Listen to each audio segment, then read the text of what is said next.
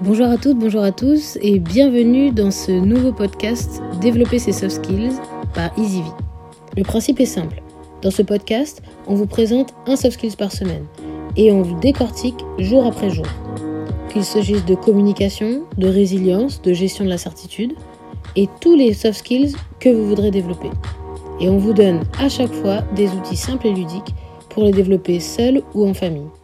Je m'appelle Pauline et je suis la présidente de EasyV, qui est une start-up sociale qui développe et valorise les soft skills par l'expérience. Je vous retrouve très vite et bonne écoute. Bonjour à toutes, bonjour à tous et bienvenue dans ce quatrième épisode sur le leadership.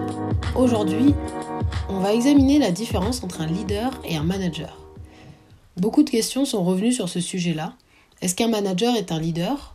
Est-ce qu'un leader est forcément un manager? Si on reprend la définition, le leadership désigne la personne et les actes.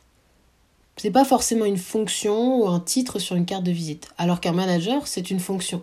Mais les deux mots désignent la personne qui agit. Selon Warren Bennis et Burt Nanus, qui sont deux universitaires américains spécialistes du leadership, on peut résumer la différence entre un leader et un manager comme le fait qu'un manager sait ce qu'il doit faire alors qu'un leader sait ce qu'il faut faire. Si on revient un peu en théorie, le manager, c'est un organisateur, il va être centré sur la tâche et il a des objectifs clairs et précis à atteindre. Le leader, quant à lui, va être plutôt centré sur les personnes. C'est un visionnaire et il va proposer d'influencer, il propose et il influence. Il va mettre en action le groupe. Et on l'a vu dans les épisodes précédents, c'est à la fois par une vision et par les trois caractéristiques qui définissent le leadership, c'est-à-dire la confiance qu'il va inspirer, la vision qu'il va pouvoir partager et la capacité de mobilisation et de motivation des personnes qui le suivent.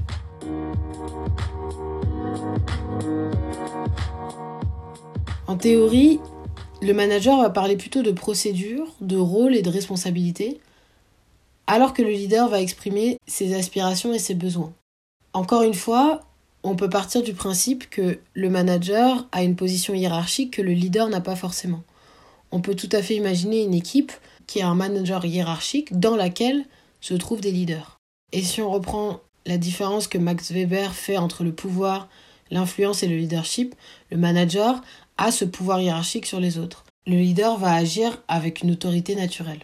Et là où le manager a des exigences qu'il n'a pas à justifier, parce qu'il est dans une position de pouvoir, le leader va engager les personnes qui le suivent en partageant le sens et le pourquoi, sa vision. Et là, je vous renvoie vers le TED Talk de Simon Sinek dont on a parlé dans l'épisode précédent, qui explique bien la recherche de ce why.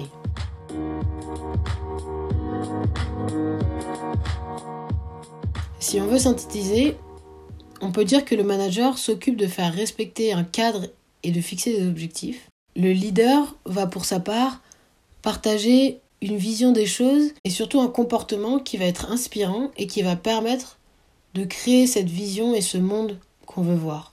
Il n'empêche que dans les entreprises et dans les organisations, on a besoin à la fois de leaders et de managers, au même titre qu'on a besoin de contributeurs.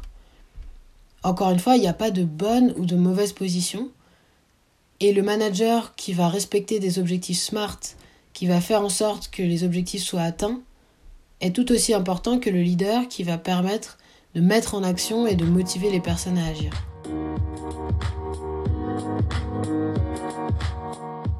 Pour illustrer la différence entre le manager et le leader, on pourrait faire la comparaison avec la différence entre la to-do list et la to-be list.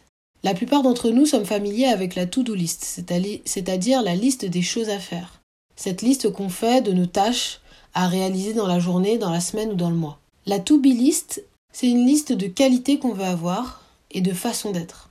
Ça va être par exemple en se levant le matin, se dire aujourd'hui je veux être à l'écoute, je veux être patiente et je veux poser des questions plutôt que donner mon avis. Ça c'est une liste de façon d'être. Et pour moi, c'est la différence entre un manager et un leader. Le leader va se concentrer sur sa façon d'être et non pas ce qu'il doit faire.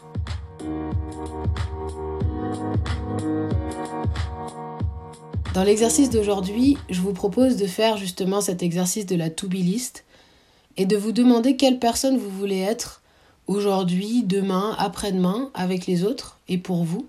quelles sont les façons d'être et les comportements que vous voulez adopter dans votre sphère privée, mais aussi dans votre sphère professionnelle. Et il y a un proverbe qui dit Avant j'étais intelligent et je voulais changer de monde, et maintenant je suis sage et je veux me changer moi-même.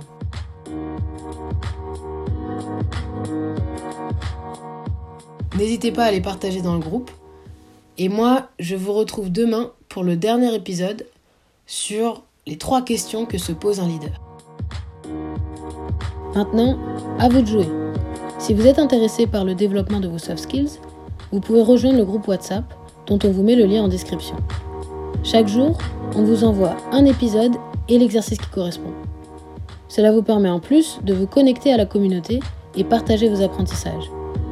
D'ici là, prenez soin de vous et je vous retrouve très vite pour un prochain épisode.